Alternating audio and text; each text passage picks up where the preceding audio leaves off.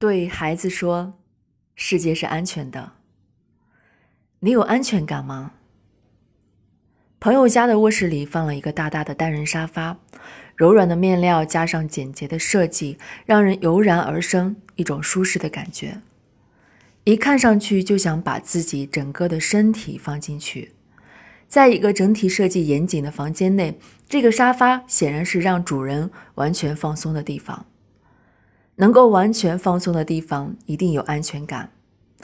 每一个人都在努力为自己寻找或者创造一个具有安全感的地方，而儿童的安全感却恰恰来自于父母。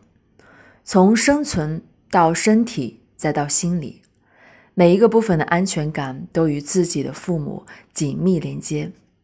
那么，我们时常处于其中的环境又是怎样的呢？当困在自己的情绪里不自知、沮丧、愤怒、紧张的时候，情绪不仅袭击我们，而且控制了我们。面对工作和生活的压力，我们内心深处隐隐涌动着不安。面对孩子，我们有时候把他捧在手心都怕化了，有时候却不自控地对孩子大发雷霆。这就是我们生命状态，我们的现实生活。我们不知道的是，我们的孩子生活在这种家庭环境中，在经受着怎样的心理变化。孩子完全不能知晓成人的世界是怎样的，孩子只是在感受着忽冷忽热、变幻不定的家庭心理气候。而这样的感受使孩子得到一个结论：生活是不稳定的、不踏实的、不安全的。于是，一颗缺失安全感的种子。